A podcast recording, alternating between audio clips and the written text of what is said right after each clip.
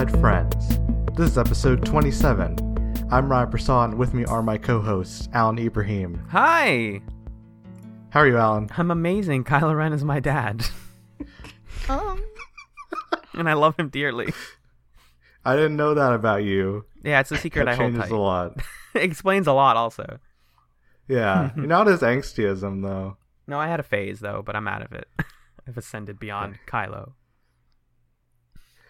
Katie Murray is also a co host of this podcast. hello, hello. How are you, Katie?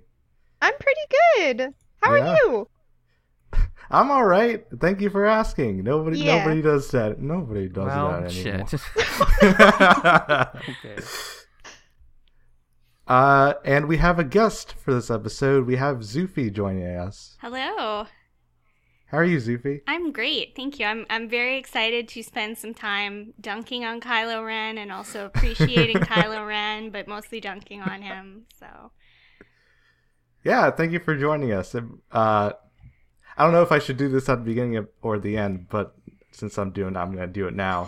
uh, your work has like really influenced me to actually like do podcasts for real, and so it really means a lot that you're joining us here today. Oh, thank you. That's that's awesome. I mean, yeah, when when Apple Cider and I finished Justice Points, we were really hopeful that a lot of people would, you know, kind of uh, start start their own thing and this is certainly one of those, so that's very exciting. Yay. Positive vibes, the podcast. All right. So, as you probably assumed from our weird intro, we're going to be talking about The Force Awakens. Um, when it came out, 2015. December Yep. 2015. Yeah. Yep, directed by J.J. Abrams, director of fine films such as those two really great Star Trek movies. Um, yeah, I'm going to assume that everybody here likes The Force Awakens, right? Yes. Yes. Okay. I was Uh, shocked at like I still can't believe how much I liked The Force Awakens.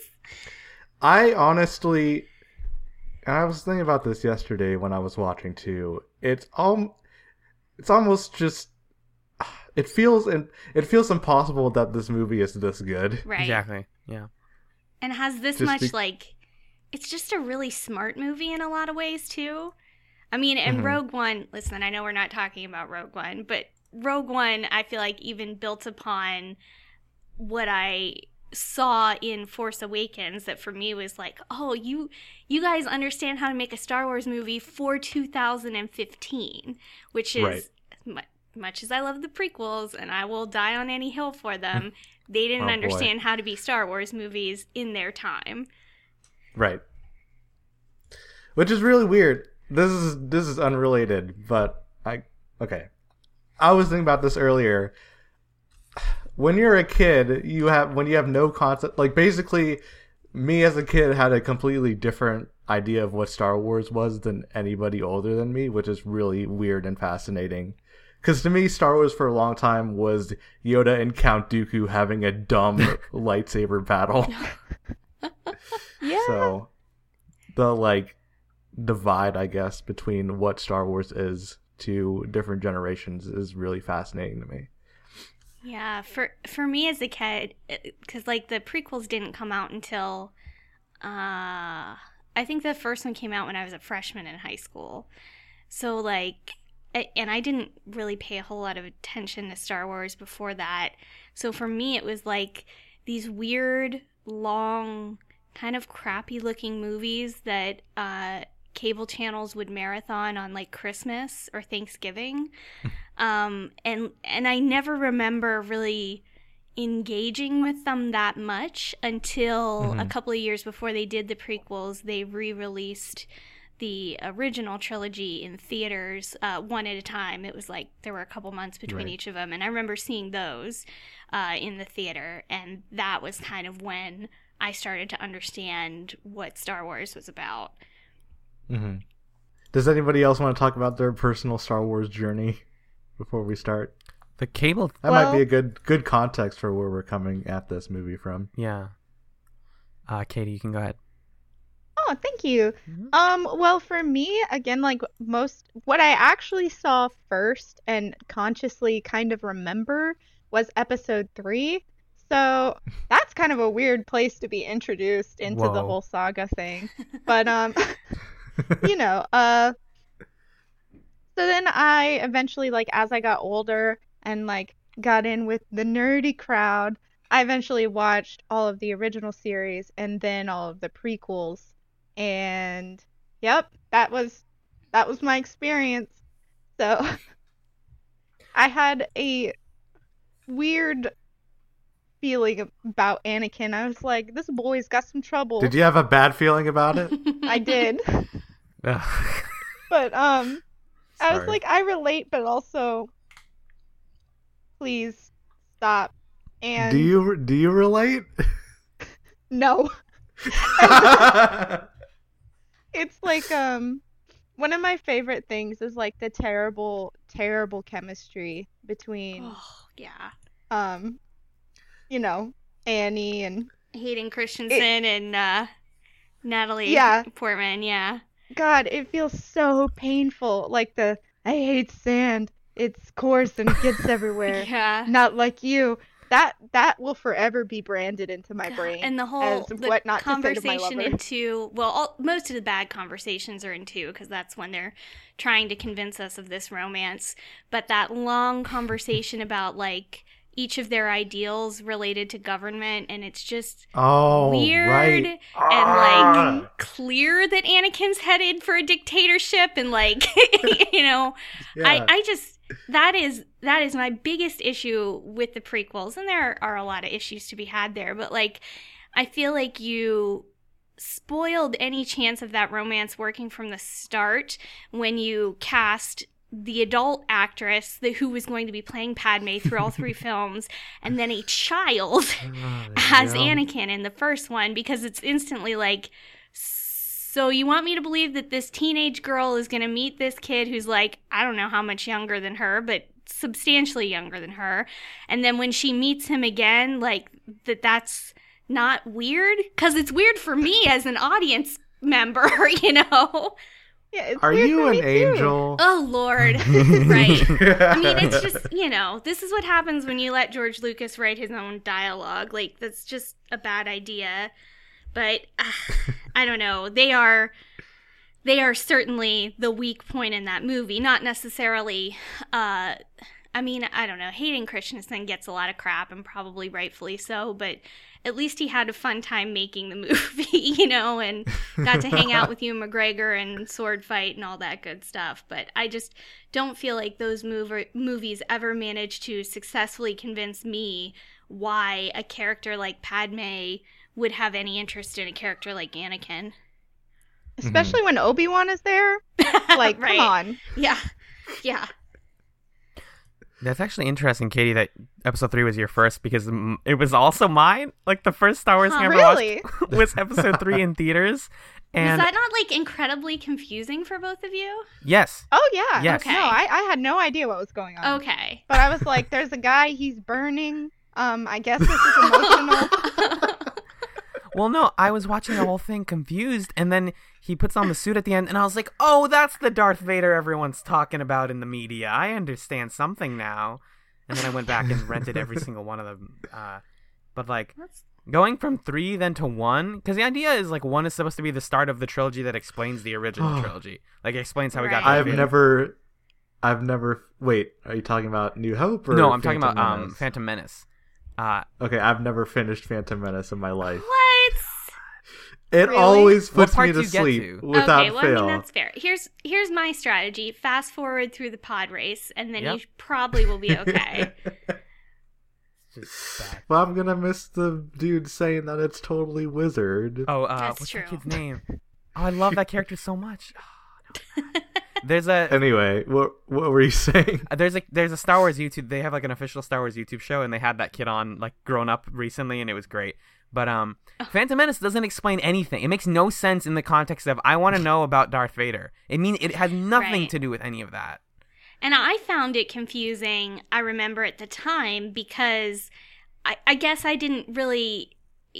You know, I was younger. I didn't really know that much about the original trilogy. So to walk in and then realize, okay, we're not really getting Darth Vader right away, and we're getting Obi Wan, but he's super young, and then we're getting Qui Gon Jinn, who I've never heard of before. Like, it, I mean, in hindsight, it makes sense and I get the broader picture, but at the time I was like, I don't, there's so much new information here and so many new characters that I don't really feel like I have something to latch on to with just a limited mm-hmm. idea of what happened in the original trilogy.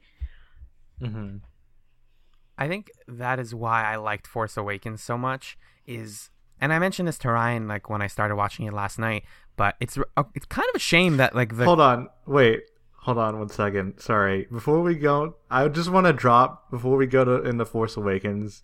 I just want to just drop this fun fact that growing up, I had a towel, a Star Wars towel that had Jar Jar Binks on it. That's all. Mm. Okay, you can continue. oh hell yes.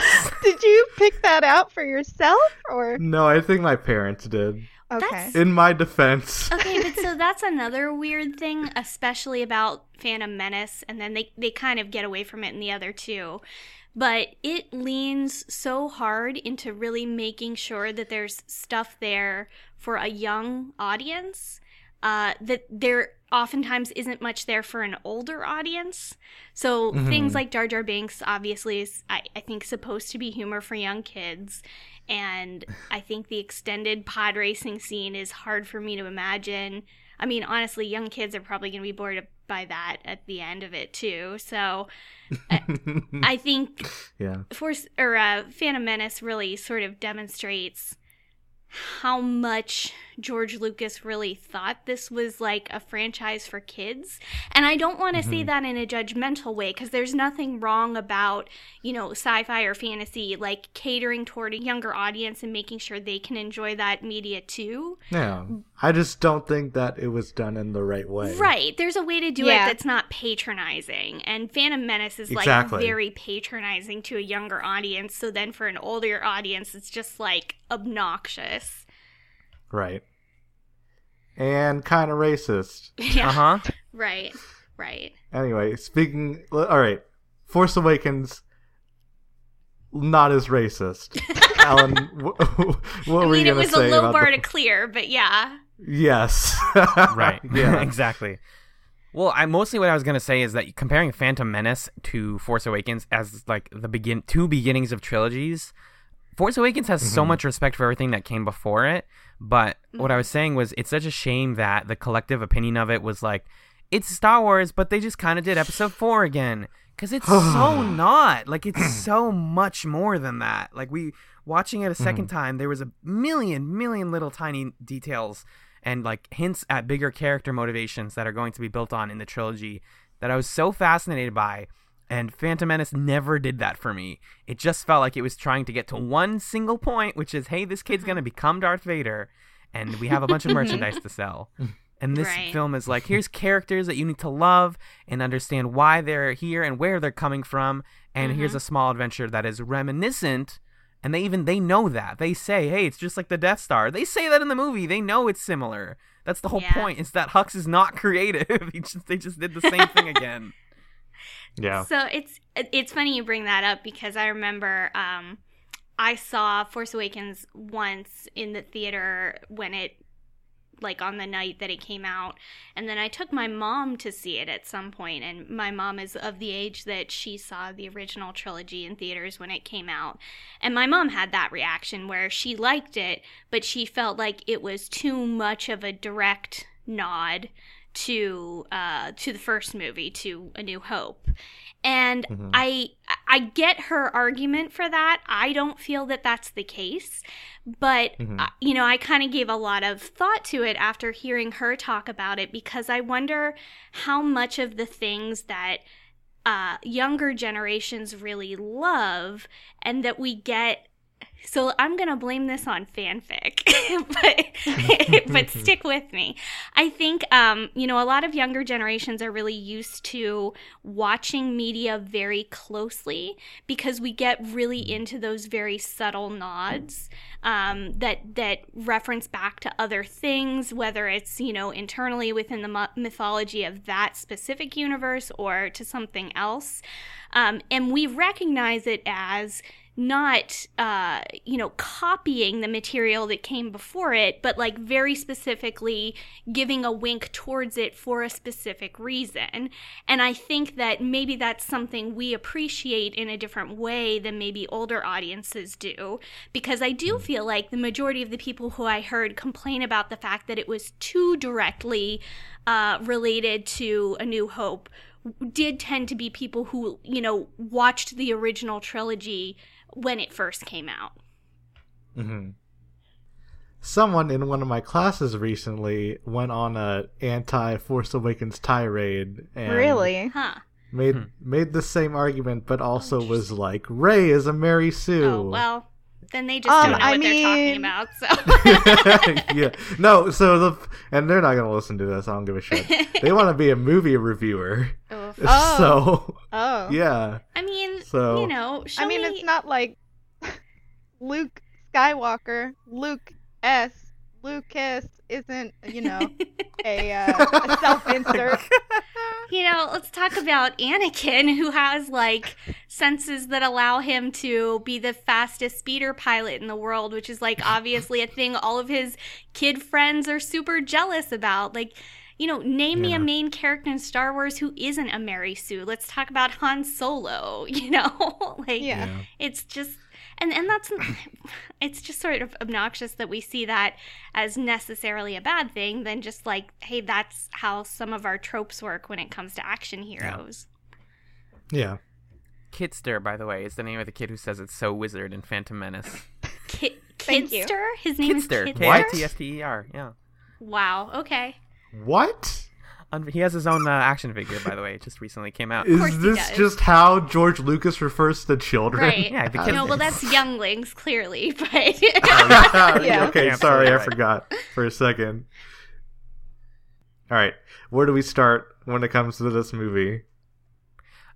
Were y'all? Because it's a lot. Uh, did y'all get emotional the first time you saw the opening crawl come up and you were like, "This is real. This is happening Yep. again." Yes. Yeah. absolutely Yeah. And then I had sort sure. of like prepared, like steeled myself to have to deal with that again in Rogue One, and the crawl didn't happen, and I was like, Oh. Yep. oh, Uh, well, yeah. that. I mean, that makes sense, but now I've prepared myself for this, so It's it's um it's an exciting moment, and the fact that it immediately starts with that cool like escape off of uh the first base, and like right away, um talking about like respect. Actually, hold on. Oh, wait, what's that? I just want to give a lip, lip service to the fact that the first line in this, in this movie is like, Luke Skywalker has disappeared. Yeah. And you're just like, what? what the fuck? Yeah.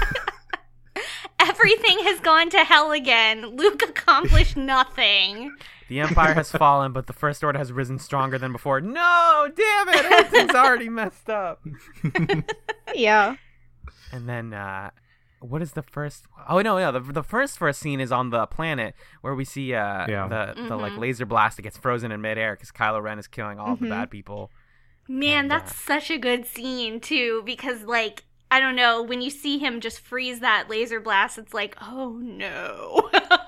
he seems really powerful and like Yeah. really evil. Like just how effortlessly he stopped it and then how long he kept it frozen in yeah, place. he's got like, a whole conversation. without a care. Yeah. Yeah. he wasn't even like paying attention to it. Yeah. He wasn't even like visibly struggling in any way and it was like, "Oh, oh lord." It was a really good introduction uh, for for a character who they managed to convince us was a total badass for like the first half of the movie. Yeah. Yep. So the first the first half of first uh, Force Awakens Kylo Ren is my main Twitter, and then the second half is my private. Absolutely. yeah. Oh my gosh. uh, and you get to meet beautiful, beautiful, perfect Poe Dameron. Uh, Yeah. and the moment for me where I was like, "Oh, this is this ain't your daddy's Star Wars," uh, was Mhm. when one of the stormtroopers got shot, and then the other one like gets the blood on his hand and then like has rub put like the guy puts his hand on his helmet. Uh, Yeah. So was that Finn? That's Finn, Yes. yeah. That's Yeah, ama- that's an amazing take- way for sorry that's an Yeah. amazing way for someone to decide they don't want to be a part of the system anymore. Yes. It's just like, oh, Mhm. there's another one of my friends. Because they even, like, again, talking about respect and stuff. They were- they they meant they kind of nudged towards the prequels by be when uh, I think Kylo Ren is talking to Hux, and he's like, we could have just had clones. Like clones are fine. Hux is like, no, we have humans that we trained from birth. Except the problem is that they're humans. like they Yeah. have emotions and they Yeah. yell and they they see like Kylo Ren getting angry and grumpy in a room and they turn the fuck around because they're scared. yeah. Yep.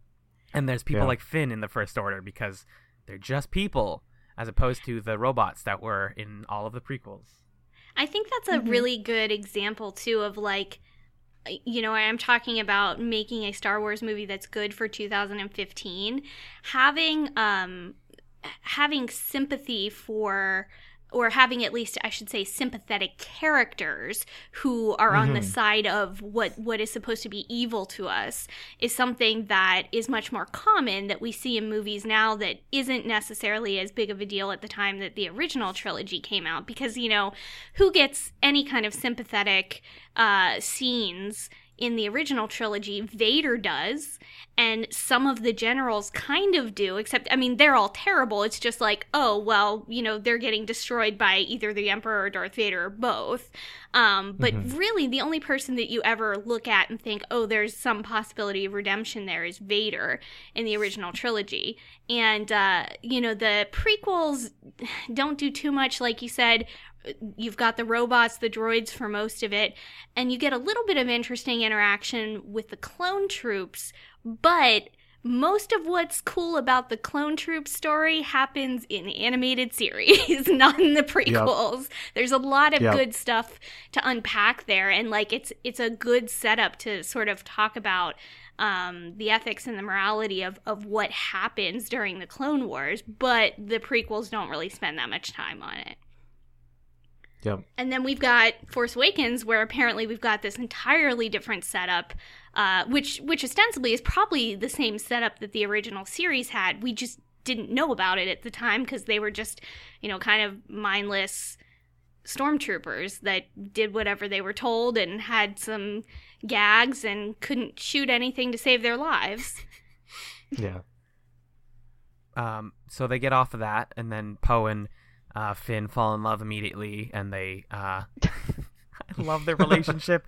I love the like. Hey, do you know how to pilot a ship? No. Oh, here's how you do it. This seems complicated. Finn's just so scared, but he's like Yeah. enthusiastic as hell. Finn is very much me in that moment where he's like, I want to do cool stuff, but I don't know how, and I'm scared. But yeah, but Yeah. that's the thing, right? That's the thing with this movie, though. Is like, oh, Finn would totally be me in this situation, and that was what this movie does so well. It's just like, hmm if I was in Star Wars, I'd probably be a huge idiot, and I'm glad that like these people they're not idiots, but like they're just having a fun space adventure, and all I would want to do is have a fun space adventure where I don't actually know what I'm doing at all. Yeah, like Finn, you know, obviously has like some anxieties. He's awkward. He's sweaty all the time and like he's just trying his best and he's trying to find companions cuz he's probably never really had much of a like real relationship with you know like people people outside of the stormtroopers and the um, first order so I mean, that's basically the same thing as Rey, right? yeah Who hasn't had any relationships with people, period, except Mr. One Quarter Portion, my favorite character from this movie. One quarter portion. That's that line is great because it finally was the thing I wanted the most out of this new trilogy, which is like a weird side character who shows up once that I suddenly fall in love with. Because so much of like the the um, original trilogy is like you go to the cantina and the guy, you know, uh, Ponda Baba with the testicle mouth, Yeah. and you're like, who is that? What is that that alien? And one quarter portion guy is totally that. Then I'm like, what are you? Why are you so angry and sweaty? And And is it? Is that the one that I think Simon Pegg voices? Yep. Yes, Yeah. That's Simon accurate. Pegg. Yep. it's a good performance. Um, There's a deleted scene where they kill him. no, Oh No. yeah. Well, if Even it's though he deleted, is it's kind not of, like, canon, so maybe he can show he, back up. he shows up. He shows up in uh, the planet where they meet. Um, oh, what's her face? Uh, mm, Maz Kanata. who? Yes, thank you. Yeah, they. He shows up there and he tries to get the Millennium Falcon back, and they kill Oh him. no. Oh my gosh. They totally just kill that dude, but it's not in the movie, so Doesn't count. Yeah, Doesn't it didn't count. happen. Yeah. So we meet Rey, and again, speaking of characters that are super relatable, Rey's whole arc. Uh, this is why I completely disagree that she's a Mary Sue is because she's full of like she's totally flawed. She she spends the whole time being like, "I'm gonna help this robot, but I need to go back." And they're like, "Why do you want to go home? You have nothing there. You have a fun space adventure here." Uh, But like, Yeah. I Yeah. get that because it's hard Mhm. to like upend your entire life and uh, and kind of like give up on a thing that you were hoping for your whole life, which is like maybe my parents are gonna come back, maybe you're just comfortable in the normalcy of living on that planet. Um, Mhm. like that Yeah, stuff is I also think- in- integral to her character. Ray also kind of gets that arc of like realizing that you're good at a thing and being very scared by that realization, you know, because she spends so much of the movie kind of running away from the fact that maybe this is what she's supposed to be. Maybe she's force sensitive you know when she finds the the lightsaber for the first time.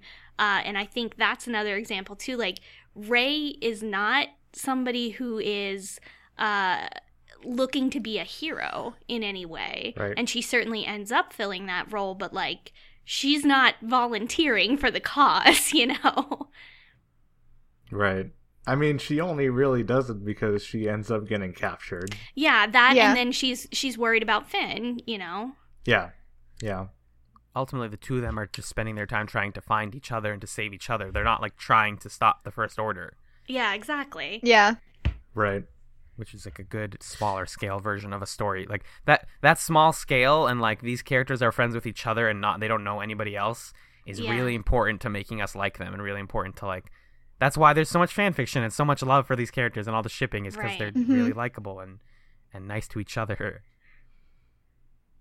And that vision sequence is probably one of my favorite scenes in the whole movie. It's like, ah, there's like so many striking visuals in that whole thing, Mhm. and Yes. Then, and then I was I was about to be that one guy who like stood up and cheered when I heard Ewan McGregor's voice. yeah Oh yeah, yeah. He's talking about the. Force. these Yep. are your first steps Yes. Oh, Mhm. yeah That I mean, that scene is one of those moments in this movie that I really love because it just it like gives you a whole trilogy worth of stuff to of questions to ask. yeah Like, who Right. are all these knights that are with Kylo Ren? Oh, it's the Knights of Ren. But I don't even know what that is. Yeah. Like, right what does that mean to me what are those words? who Why is were they knights? Why Snoke? did I don't leave? understand. So Why is he so big? Right. I became, uh, I think the third time I saw the movie uh, was with a friend who, you know, the two of us were very excited about like every possible uh, uh, theory we could come up with. And when we watched it that time, we became completely convinced that that is not a flashback, but is a Mm. vision of the future. Yeah. shit. well, there's like scenes of like the forest and stuff too Yeah. Right. in that like in that sequence. Like there are definitely like- parts that her are her past, like where you see her Yeah. crying about the ship leaving as a child, like all of that. But like, is the stuff when you see Luke uh, confronted by the Knights of Ren, is that in the past or in the future? Because it could legitimately be either. Mhm. right. I mean, like Yeah. it it briefly flashes like the, the- I guess like a snippet of where she's fighting um Kylo Ren in the snow at like Mhm. Right. almost the very end. So Mhm. and like I guess like chronologically they're not necessarily in order. So it could be Yeah. anywhere. Yep. So many and it's certainly, you know, we we have the history for Jedi to have prophetic visions. That does happen. totally. hmm All right, let's let's just lay like lay a couple more theories out there. Who do we think that Rey's parents are? Go. Oh, God. this is the one. This is this was okay. This stuff makes me worried about the other movies. Yes. because Really? I have so many feelings about this. Yeah. Me because too. if Rey is just related to Obi Wan and if Finn is just related to Lando, I'm gonna be so mad. Mm, Really? Yeah, Why?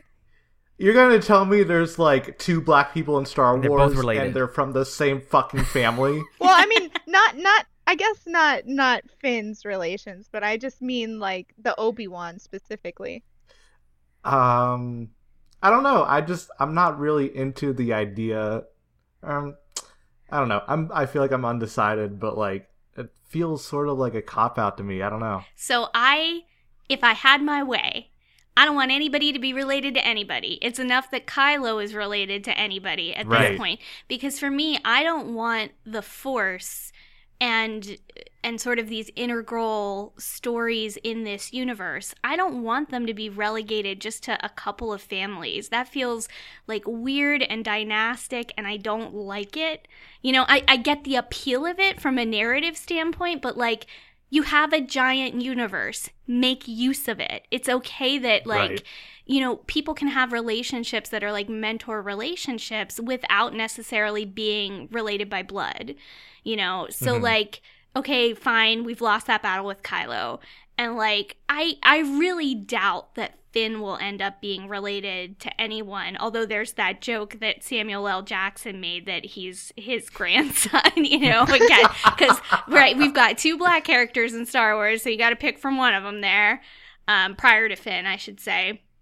So Mhm. for me with Rey, like, I, I mean, I think the series at this point definitely wants us to think she's a Skywalker. Um, I Mhm. think the series would also be cool with us thinking that. Uh, well, I should say it wants us to think she's a Skywalker, and whether that means she's Luke or Leia's daughter, who knows? But I think that's what it's pointing at heavily. Uh, if she had to be related to anybody, like if I don't get my initial way, I am super down with her being related to Obi Wan, because like Me too. you know, because I'm I love Obi Wan. only- So Yeah, yeah. I'm only into that idea because Obi Wan would make like the best sarcastic dad. right, Right, but I don't think the timeline works for that. Yeah. right. Me neither. And also, I mean, like, we all know Obi Wan almost gave up his Jedi vows, you know, because he Right. fell in love. But at the end of the day, I think Yep. Obi Wan uh, is not necessarily a perfect Jedi, but Obi Wan is committed enough to his idea of what a good Jedi is that he probably never would have would have had a relationship with someone that would have led to having a child. Which, by the way, the potential Obi Wan relationship is something that happens in the Clone Wars. If you're Yes. Confused. Yeah, about that. sorry. I guess that that may sound really out of left field if you're But unfamiliar with it. but it is canon, so Yeah. so I guess like me personally, I'm like, okay, so these are basically like the only two characters with a British accent. Like they're probably going to be related. But on the other hand, Obi Wan is not a Jedi through, um, I guess like talent. He is a Jedi through like hard work and training, whereas Rey is very much gifted in the Force. the way Luke like- kind of was. Yeah. Exactly. Yeah. And I Mhm. just think with the parallels between Luke going missing and her parents leaving her, I guess that's like supposed to be, or at least that's how I take it, is that she's supposed to be related to Luke. Mhm. I would prefer that her dad be Obi Wan, but it kind of seems like this is where we're heading. Not sure how I feel about that because, again, like, there's this entire universe. We don't have to have two families and that be it Yeah. of of bloodlines. I mean, it'd be Mhm. cool in a sense, but also like bringing new people in would also be cool. Right. And to the extent that, you know, we already have this uh, complaint against Force Awakens that it has too much to do with the original series, do not make Rey and Kylo siblings. Please do not. exactly. Because I- that's I know. such a direct, like, just don't do that. Mhm. It's so easy, and they already like lightly hint at it in this movie. The way that he talks about the girl and stuff. Right. Um, right. hmm But, Like I mean, that's I, just so simple. I feel like it's Yeah. just so reductionist to do that. Like, oh, it's sib- sibling rivalry run amok, and you know, one of them clearly was the more skilled of the two, but he had to like throw her aside so that you know, I'm just that's just boring. That's lazy. Do something better. Right.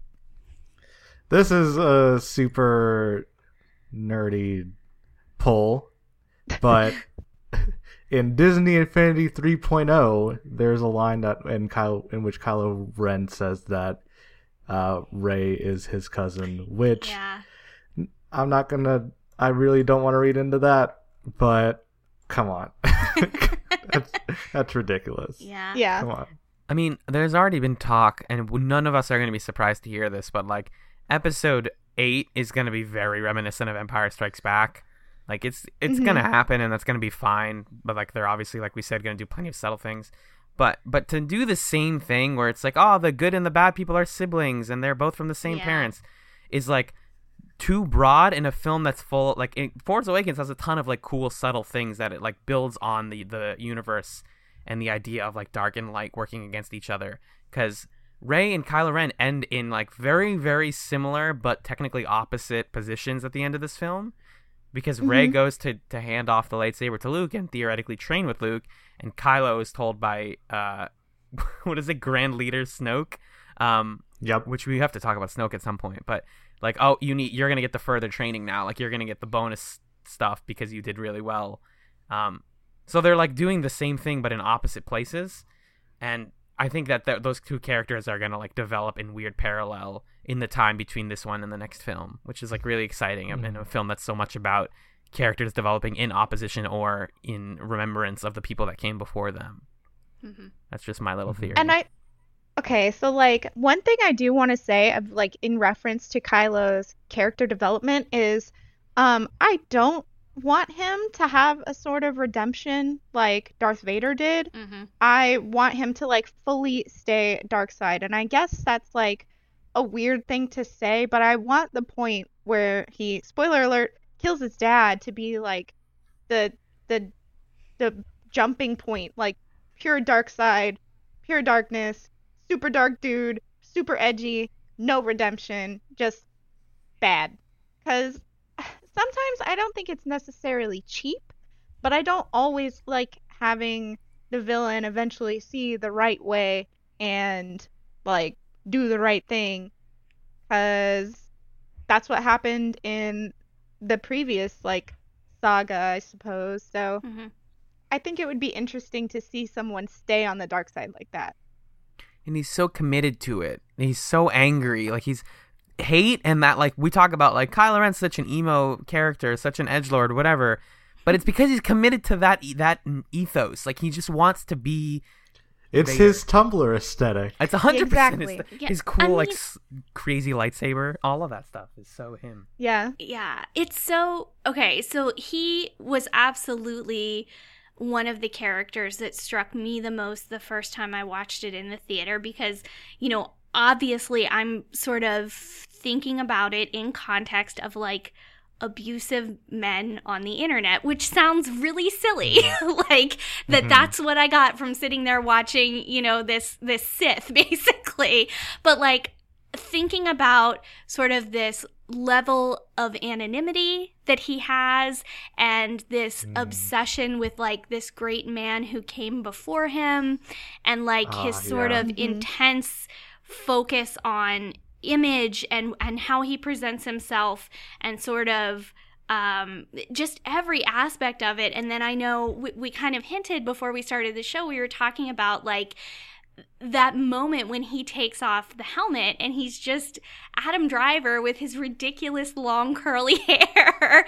and it's such a, for me, it's such an unveiling moment of like, yeah, this is, this is what it's like, right? Where this person gets to build themselves up as this image they have in their head that's very formidable, very sort of domineering, but behind the scenes, that's not who they are at all.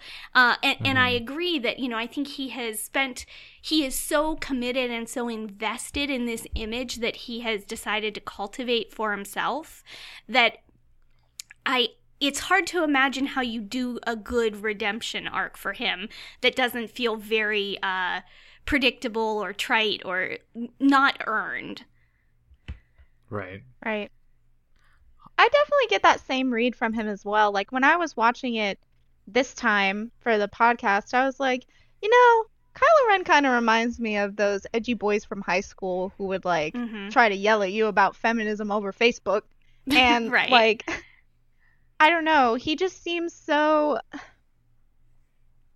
I know this is like a kind of like heavy thing, but um, so quick trigger warning. But uh, the scene where he's like trying to break into Rey's mind, kind of felt like a form of like molestation or like kind of like I guess like a rape sort of like analogy thing to me.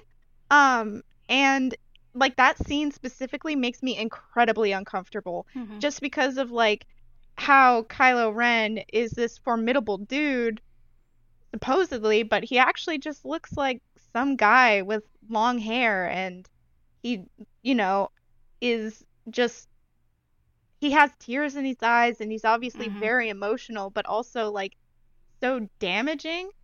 Um yeah, I uh, the one thing I can say in that scene's uh, favor, I guess, is that I appreciate the level of the restraint in the performances in that scene, particularly on Adam Driver's part, because I think that I, I totally agree with you. I think that scene is set up to be and comes across as a, a scene about violation, and it is very uncomfortable to watch. However, I feel like I would kind of rather it not be there at all, but to the extent that it is, I think it is done in a way that is no more uncomfortable than it has to be, I guess. If I that's Mhm. maybe not the best way to put it, but like I guess in my mind I can think of so many worse ways they could have done that scene, you know? and so Right. it's I don't want to like give them a cookie for that, but on the other hand, I appreciate as a viewer watching it that like it wasn't any more cringeworthy or harder for me to watch than it was.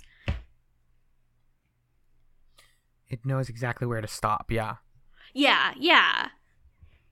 And there, and there's plenty of like the villains in this film feel reminiscent of like real life really scary things. Like the scene where General Yes. Hux is Hold on, can I bring up something real quick? Yeah. Uh, sorry, I just thought of this, but like thinking about that scene and how torture has been used in Star Wars in the past, Mhm. it's definitely like a huge step down. Because even like Clone Wars and stuff, it's just like, how are you guys not dead? They're just shocking you for like 15 minutes. Like, Yeah. uh, but yeah, that's totally true. It's like, yeah, it's not good, but like it has its its meaning, and it doesn't like it never made me like this is ridiculous. This is like depicting torture in a way that I like hate, and, and like the ways I thought about it in the past and how it's depicted before. But Well, and it yeah, it matters that Yeah. Rey wins, right? Like Right, Rey wins exactly. that confrontation clearly and and in a way that you know infuriates him and sets him back on his heels. And so while it's difficult to suffer through that scene, you get to the end and you're like, "Yeah, Rey, like freaking you know, like you've Yeah. accomplished something here and it's it's very like validating in that sense." right. And worse than anything, on Kylo's part, that scene is where Rey goes, "Wait a minute, maybe I can do Force stuff." And then she Yeah. breaks out and kicks ass because she learned from the villain, like, "Oh, if I if he can do that, I can probably do something like that." And then does that like really really well handled. Uh, you're going to loosen my restraints and then open the door for me scene And drop your gun. and drop your gun because it's like Yeah. it's like her testing the extent of like what this suddenly this thing that I can do and this ability that I have that I never like was taught because uh cool another cool thing this film does in general is like turn the force back into something mystical um Mhm. which is like Without um, bringing up midichlorians. you it, I mean, it, Yeah. it feels like it's directly going against the idea of midichlorians because midichlorians Yeah. are like, hey, here, there's a science to this. Whereas this movie has a scene where Han Solo is like, remember that thing y'all read about in fairy tale books? That shit's really real. it really works. Yeah. Yeah, because Yeah. I mean, Rey thought that Luke Skywalker was a myth. And she met Right. him. Yeah. She ends with being like, hey, old guy, what's up? You have a metal hand. Yeah, contrasted with that one scene in the Clone Wars where that uh, they're at a bar and there's like a throwaway line where some lady in the background's like, "I'd like to see his midichlorian count." Like, what? I mean, there's something to be said too, like, so the structure of the way the way the Star Wars arc happens. Like, yeah, the prequels are going to have a ton of Jedi in them, and mm-hmm. that that does make for interesting stories. But there's also something that's in some ways so much more compelling in the first trilogy and in now this trilogy to have the Jedi be rare. Like you don't just see Jedi mm-hmm. everywhere. You Right. see one Jedi in your lifetime maybe probably Mhm. not you know and and that makes it uh, a lot more interesting and, and mystical and special i think Yeah, The Jedi are magical. There's just so much like magic in this film that like makes me want to think about it and like d- dive into it and read about it. But like what's cool about the Disney handling of Star Wars is all of the canon stuff that's been released has been like very carefully chosen to not do like what the worst of the expanded universe did, which was over explain the magic. mm. So far, a lot of Yeah. the expanded universe stuff currently, the Disney stuff, is like the further adventures of these characters, and it's not like here is the origin of the Star Wars universe because I don't want to know that. I want to see Maz Kanata and like wonder where she's coming from, and like think more about Hux and how he rose to power, and what the fuck is Snoke? Is he actually a person? Is he a tiny man dre- doing a big hologram? Like what? Please, is he a puppet please let that be the Please case. be a tiny man and be a gigantic hologram, please. I want him to actually be that big, though. Oh God! What if it's like the Wizard of Oz? You know, where there's somebody like right inside the base of the statue, and they're just like, like they have, you know, like a mocap suit on or something. Zufi, it's gonna be that. It's gonna be like a dude, like, hello, I'm Snoke. They're like, what? He's like, I don't know why you guys kept listening to me, but I kept giving you orders, and now you're I here, mean, and this is awkward. Maybe he's just literally Gollum. Like he's Gollum in this universe. You know, Yeah, I yeah. mean, he's But- played by Andy Serkis. He true. made himself bigger. oh, that'd be a good nod, hologram. yeah. Yeah. So many questions. Did y'all know that Lin Manuel Miranda wrote the music in the Cantina with Maz Kanata? I did hear that. Yes. No. It's good music, yeah. If you go back and He's listen, a that's he's Wow. a busy man. Yes, really. He's got his hands in a lot of cookie jars for sure.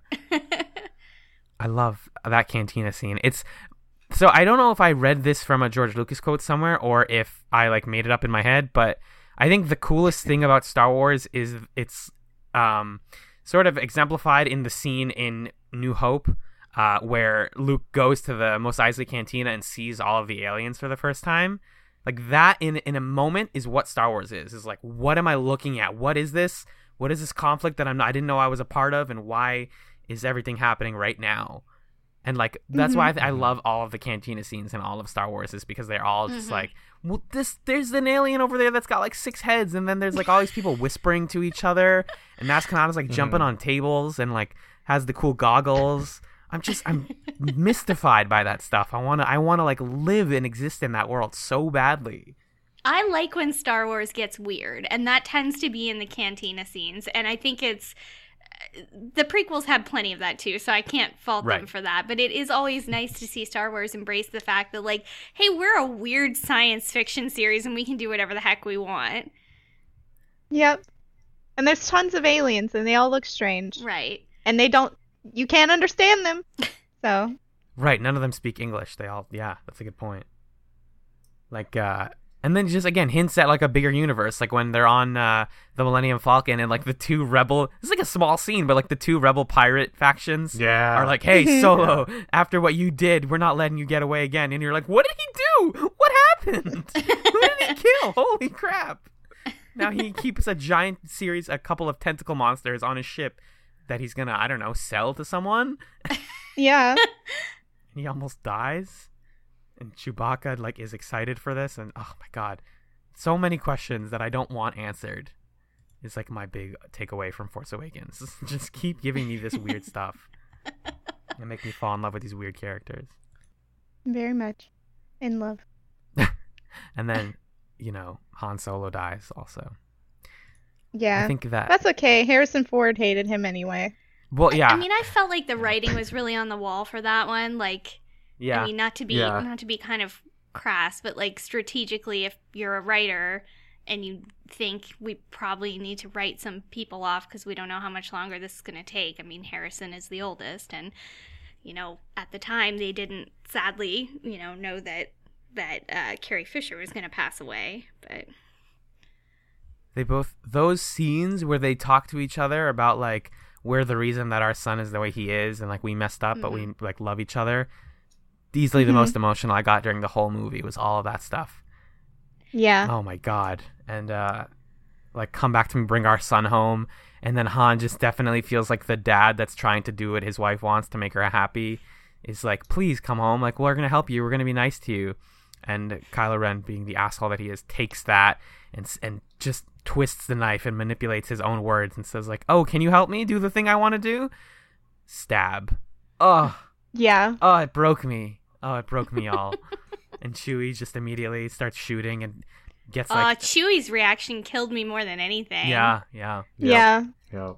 And everyone's running away, I think- screaming. Oh, One thing that most people forget about Leia is that she's also sensitive to the Force, Yes. and she Mhm. feels Yeah. as soon as Han Solo dies. Like, yeah.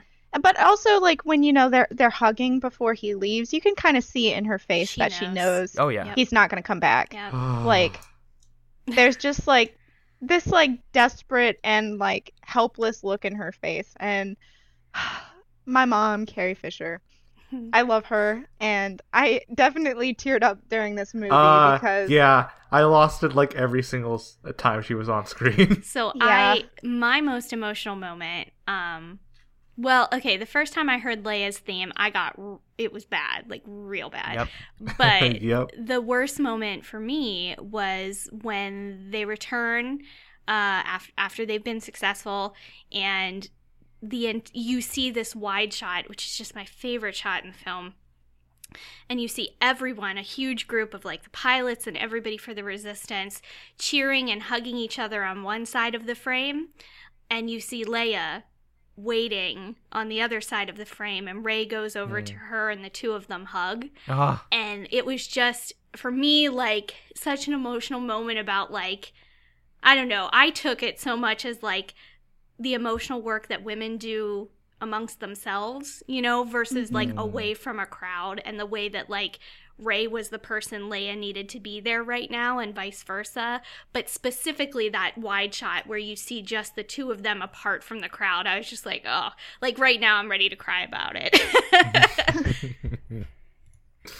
the film Yeah. makes that stuff really intentional. Like the a lot of the strongest characters in this film are the women because like you would expect any other like traditional masculine led film to be like Rey is going to be the one that ends the film comatose and probably maybe dead. But it's Finn. Finn is not necessarily alive at the end of this movie. Finn is like, you know, quite it's a question out. mark. yeah yeah, and Yeah. and then it's all of the it's like Rey is the one that's going on the cool space adventure, and I mean we it's been talked about to death, but again like this film does really well sticking to its diversity and like actually uh backing up that high whole that whole like this is a new generation of people. It's not about the dudes as much anymore, and uh, there's like Asian pilots and alien pilots and people of color in the in the resistance and it's really like does that stuff without it necessarily feeling like it's hitting a quota or anything. They're just right there. and and rogue Well, I one mean, pushed that they're even so much further not necessarily with rogue one wasn't kind of great with a gender ratio but it Oh, was yeah. great with diversity and i would hope that like they're gonna take what they learned from rogue one and and, and that's an amazing cast such a good cast all around uh and, and push that with uh with the next two it's why i'm also not super psyched about the han solo trilogy Yeah. Oh, I Yeah. could not give a shit about this. Wait, but Donald Glover. Like, if- movies. Oh if my I were gonna get yeah, okay, Donald Glover, but here's my thing. Like if you're gonna give me okay, first off, don't make it a trilogy. I don't need a trilogy of how Han became Han. I think you can probably give that to me in one. Um, but what I'd rather have in one is a Lando origin story. Just center the film on on Donald Glover. I'm good. Like let's do that. I'll take it. And there's and there's so much other stuff. Like I want to see Leia's early days in the Resistance. I, I I can think of a mm-hmm. million other places. Or I mean, I would take the Obi Wan trilogy. Like I'm that's just going to be Fuck. hypocritical of me if I say that's not the case. Like, I mean, same though. and Ewan Ewan wants to do it, so give that man his Obi Wan trilogy. like, Please. but I'm down for it. but the Han Solo thing, I just I I'm sure I'll see it, but I just that is not where my interest lies. Exactly. That's that's so much of my opinion of like all of Star Wars now going forward is like it's some of it's gonna be great, some of it I'm not gonna care about. I'm gonna see all of it. Like, Yeah, it's all it's all it's just a world I care for You so much. gotta. now. Yeah. Yeah.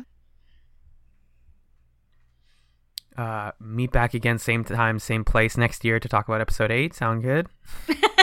yeah. Ugh. I highly recommend if you can. Uh, I saw both Force Awakens and Rogue One. I'm, I'm fortunate enough to live in a relatively small town where it's easy to get tickets to the first showing. And if you can swing that for yourself, do it because it is just a great, great time. You will have people laughing and crying with you, and it's such a good movie going experience. It really is because I saw The Force Awakens like uh on the when it was released, and that was just like I guess the crowd energy just makes so much of a difference when you're watching Yep. a movie. Um, because you have people cheering, you have people laughing, you have people crying, and it's just like everybody is emotionally invested in this, just like you are, and you're all kind of sharing that together, even though nobody's talking to each other. It's like you have this this experience and it's really awesome to know people are like reacting the same way as you Mhm. and that they're feeling the same way as you plus like one of my favorite things about watching a movie in a theater is like whenever there's like a sad scene everybody knows everybody else is crying and like th- there's like laughter afterwards because it's like yeah we were all just crying and we know it Right, so right. uh let's just get that out of the way Collective sobbing. um, yeah. yeah. So it's really cool, and like just hearing everybody like clapping and screaming whenever the the garbage will do Millennium Falcon like first came into to the screen. yep, yep, yep, yep. That was really awesome. Mhm. And same thing whenever the um the opening crawl first started, Mhm. like just having everybody like celebrating, being like, "Yes, this is Star Wars." It's really cool. So We didn't even talk about Captain Phasma. Ugh. Oh yeah. I wish she was more. Yeah. There's gonna be so Yeah. much of her. I mean, I can't wait to see more because I just feel like we we just got the very tip of the iceberg, and it's enough that Yeah, I'm me too. fascinated, but I don't know anything, you know. yeah. If Yeah. she's the for closest thing to this film's Boba Fett, then the next film is gonna be like 50% her. oh heck yes! That's all. That's entirely what. Because Gwendoline Christie, the actress who plays her, amazing on Game of mm-hmm. Thrones, amazing. Yeah, And she ends this film in a trash compactor, which again is one of those like the audience cheered when they heard that line, like "Yay, did Yeah. a thing!" like that's a good example of like a well done callback. Exactly, Mhm. exactly. They're like, "Oh, you got a trash compactor," and then Finn's like, "Yeah, we do." He's like giggling about it. Protect Finn, also. All right. I want to bring this up real quick if we're going to talk about a speculation for the next movie. Okay. So, Huh. original trilogy, or sorry, prequel trilogy, Anakin and Padme, and then we had the weirdest fucking uncomfortable love triangle in the original trilogy. Is this new trilogy going to pull off a decent love story, or do you even want one at this point? It point? already has. I mean, Yeah. Finn and Poe are like. I don't know how. That's a gorgeous love story in Force Awakens, and that is the only love story that I need to continue through this trilogy. I don't want anybody else to have anything to do with it. I mean, they said they were re- rewriting part of um, episode Right. eight to accommodate for a relationship that they didn't anticipate writing initially, Hmm. um, but that people seem to really be into. So I'm assuming that's Finn and Poe.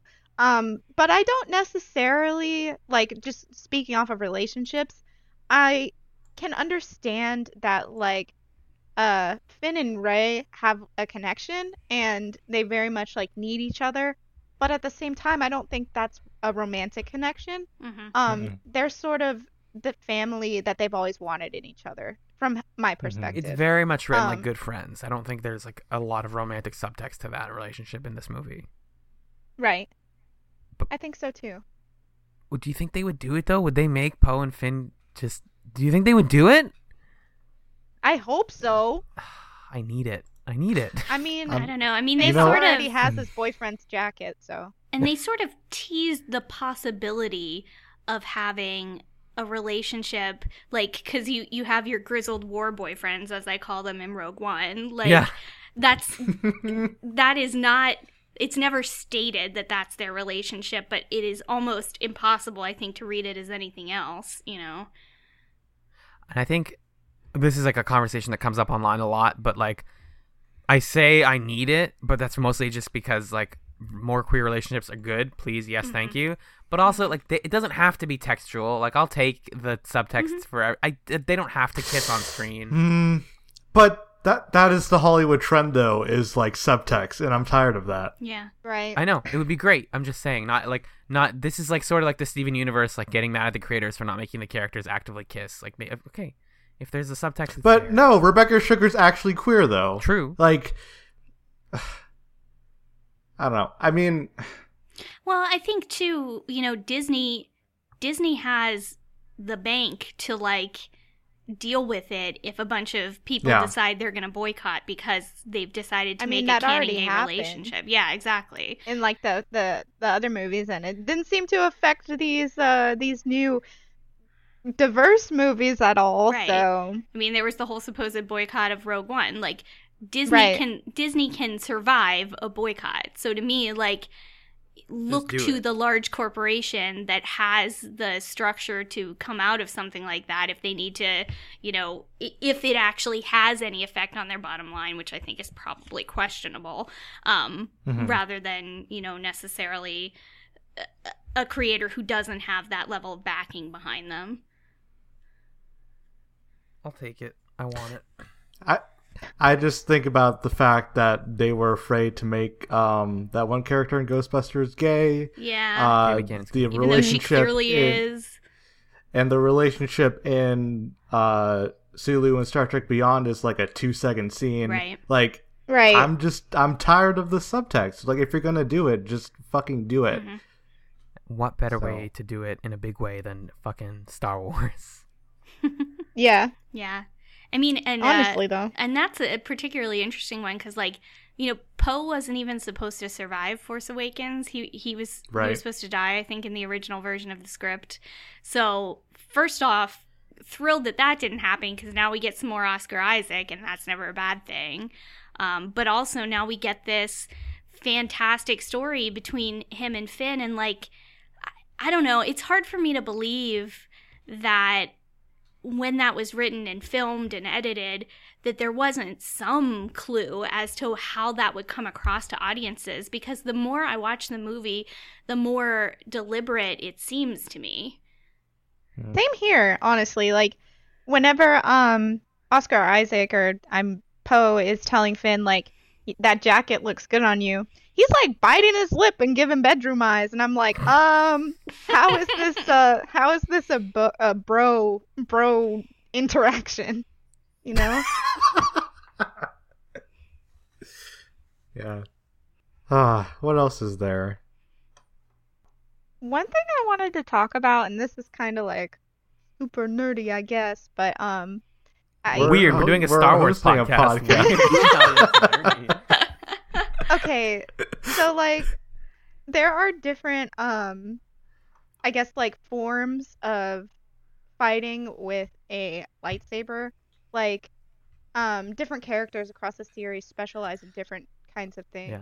i don't know the names off the top of my head Mhm. um but basically one thing i really appreciated was the differences in combat style between uh like Kylo Kylo Ren and Mhm. Finn and Rey. Like they all kind of did something that was unique to their character. And I think it Mhm. really speaks and it helps like develop them uh, I guess in like a visual sense when you see them fighting each other because like Yeah.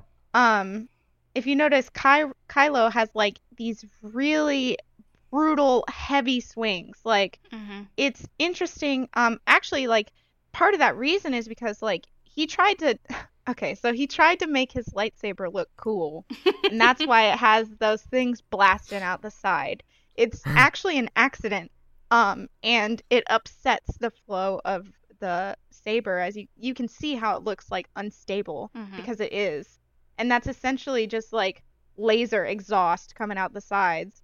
Um, and because of that, it makes his his saber like imbalanced and heavy. So he is like he has force behind his swings, and he's like, uh, I don't know. He kind of reminds me of like, if we're talking like classic RPG, I guess he reminds me of a berserker because he is very much using his pain to fuel his strength. Mm-hmm. Um, and he has a lot of like two-handed heavy swings. You can see him like punching his wound. Very cool, Um, subtle detail that he punches his own wound. Yes. Yes, so cool. Yeah. Yep. because he's like using that as fuel to fight. Mm-hmm. Um, and that is it's in such contrast to Rey, and like obviously she doesn't exactly know what she's doing. Um, and she's kind of just like she has much lighter, like fast um things, and she also like performs thrusts with the lightsaber, and it's like where have you seen someone do that before? Yeah. I don't know. I've never seen anybody like thrusting with a lightsaber unless somebody's like purposefully stabbing. But um I think uh one thing I also think is really cool is that it's like she's trying to incorporate what she knows with the weapon she has been using, her little um staff, and like mixing that style with the lightsaber Mm-hmm. and it's like she's not doing it, it very much speaks to her character to note that she's not doing something that would be considered like an academic style uh in regards to like how she's wielding it but she's doing what works and what works for her and it, she proves very effective um when she's fighting Kylo and it's like I don't know I think like even just analyzing those scenes it really helps you characterize them. And I think that is so amazing that they choreographed those fights like that. I really appreciate it. Yeah. I love that detail too. Um, because I think it's so fascinating to look at the way that lightsabers or lightsaber fight scenes are choreographed in Force Awakens versus the way that they are in the prequels. Um, because Yeah. now listen, listen, the Qui Gon Jinn, Obi Wan, and uh, what's Darth his name, Darth Maul fight is my favorite fight. I It's love good. that Mhm. fight. It's so good.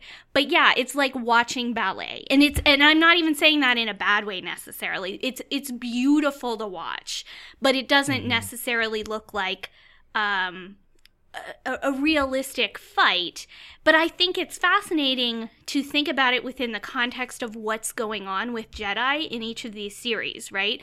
Like, Yeah. Jedi during the prequels know everything about their lightsabers, know everything about the various fighting styles. They are trained in all of that. They have all that knowledge. And what we see in Force Awakens is much more uh, kind of brutal, forceful. It looks like an old school sword fight in a lot of places. Like when you're talking about Rey thrusting, like, yeah, it is such a different way for them to wield the weapons. Maybe something a little more intuitive that isn't based on any of the the scholarly stuff that you would get if you were at the Jedi Temple because you don't have that option anymore. Um, and I'm kind of just tossing the original ser- uh, trilogy out completely here because that's that's a weird mix, you know, where you get Mhm. what that really should be, what you should see is Luke uh, fighting in a similar style, probably to. But maybe Luke's a bit of a hybrid, right? Because he's got Obi Wan to train him, but Obi Wan is older at that point and can't do all the stuff that he could do when he was younger. Uh, and you've got Darth Vader, who used to be able to do everything and now can't because of the limitations from all of the injuries that he's sustained. Um, so it's, I think it is fascinating. I agree with you to look at the way that that fight choreography has evolved. Uh, and we're probably, you know, realistically, that's as much as a, a function of what aesthetically the people who made each of the movies wanted to do in the time period. But in hindsight, it works super well with the story that's being told too. Yeah, for sure. I always go back to the Yoda Count Dooku fight for this Hmm. because it's For the sure. most ridiculous thing in the world. and I bet I've watched that scene a billion times as a kid because I thought it was really cool, but it's so dumb. I got a kick out of it the first time I saw it in the theater. I mean, like, Yeah. like you know, there's something really satisfying about getting to see Yoda fight. At, like, because you've heard for so long, like Yoda is this super Yeah. powerful Jedi. He can do all this stuff, and you've never seen any evidence of that. Like in the lightsaber arena, you've seen him, you know, levitate things and that sort of stuff. So, like, I, I mean, I feel you there. I definitely had that moment where I was like, "Whoa, Yoda! He's fighting Yep. for real now. Look at him." kick flipping all over the screen like but yeah when i watch it now it's just a little cringy yep. the Ugh. prequel trilogy ultimately represents like so much of George Lucas misunderstanding what people wanted out of more Star Yes. Wars absolutely because Mm-hmm. he was like, "I heard that you want more Star Wars, and I brought you what you asked for. It's lightsaber fights and people using the Force. What? No, no." That's why you get that. There's like, oh, and that's Jar why Jar Gen- Binks. Exact. That, That's Yeah. why General Grievous. The most exists. Important Grievous part. is the epitomization of you wanted more lightsabers. Here's six. oh my god! But the best part is that he's so fucking shitty in Clone Wars. oh, is he really bad? He's just a bad. He's bad at being a droid. yeah And to the point where like I saw someone post like a YouTube video that was like, "Why is General Grievous so bad in the Clone Wars? Why didn't we get the villain that we deserved? He's so good in the movie." Is he? He's just a lot of lightsabers, and he has a cool voice. That's kind of all he is. My personal favorite lightsaber fight of all time is the one in Episode Three, where it's like Yoda and and I think Palpatine, and Palpatine gets like thrown, like force pushed across the room, and you're not the camera shouldn't have cut to Palpatine because you see his shoes, and you're like, I don't want to see a force user's shoes like fly across the room. He's got like nice pumps on or whatever. Like, Oh stop showing me this. i love i love that particular fight scene because they end up in the senate chambers literally tossing Yep. pieces of the Yeah. senate at each other and it's like wow what a great metaphor but it's so literal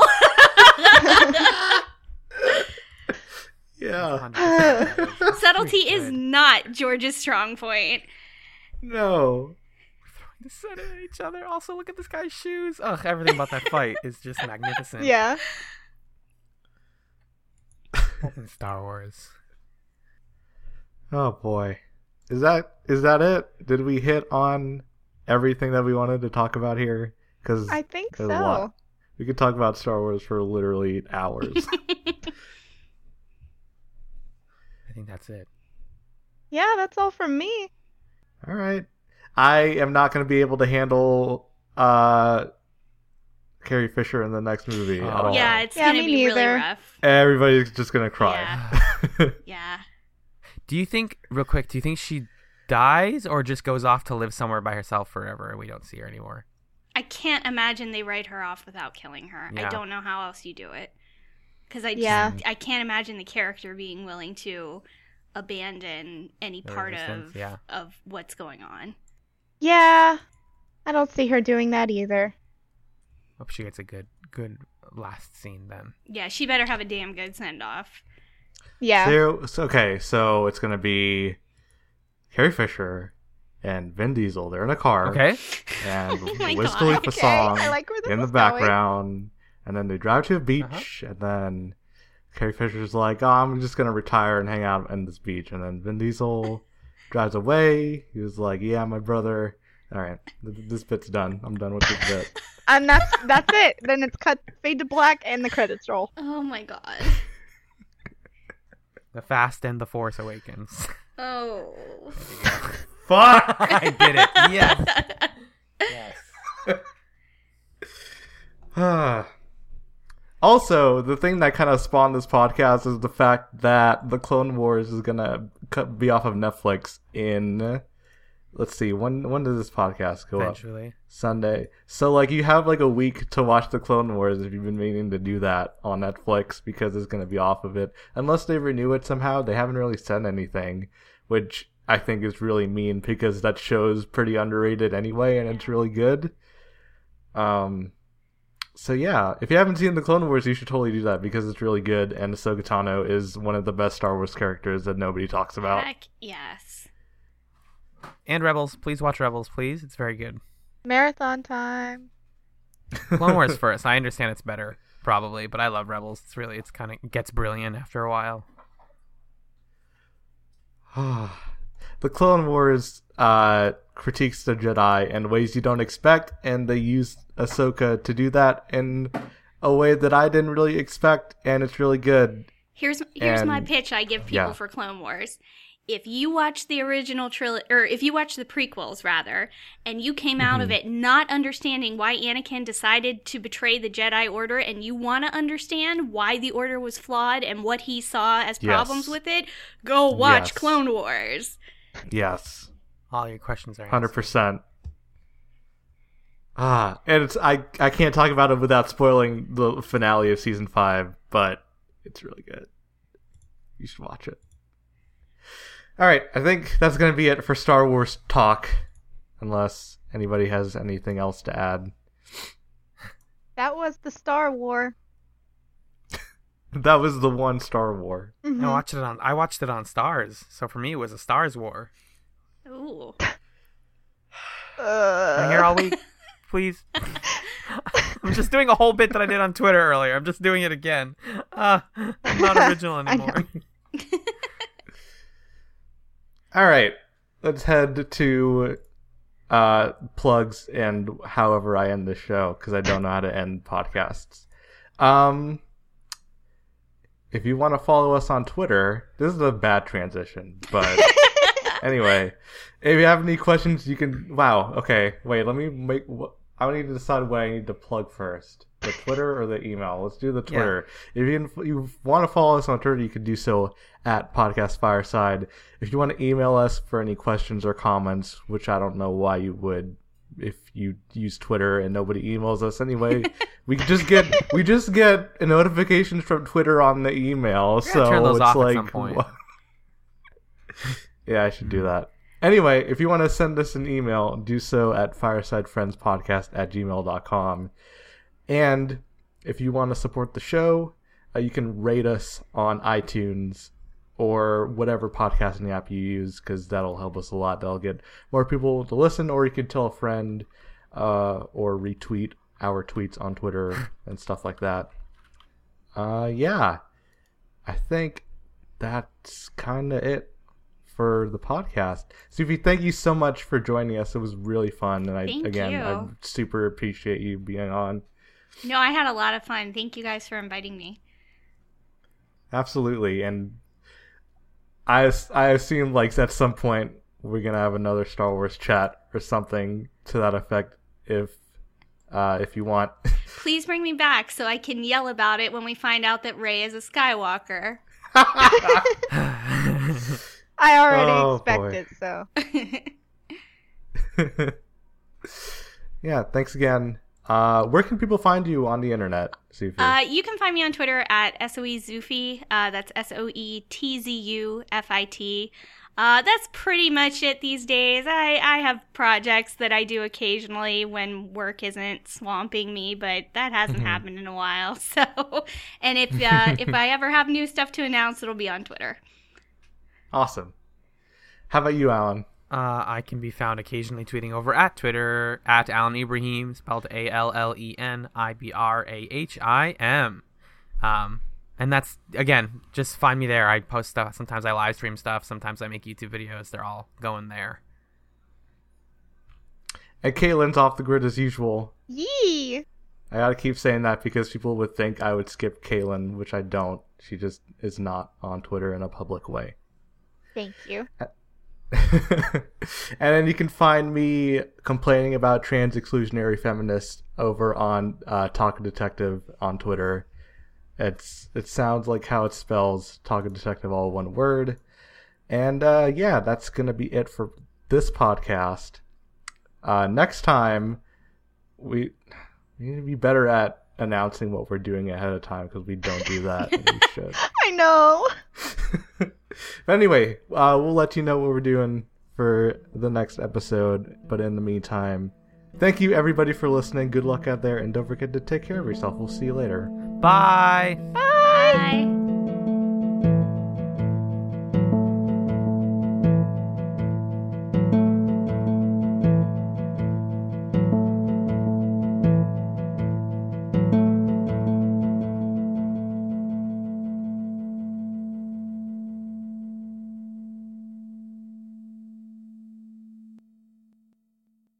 Three, two, one.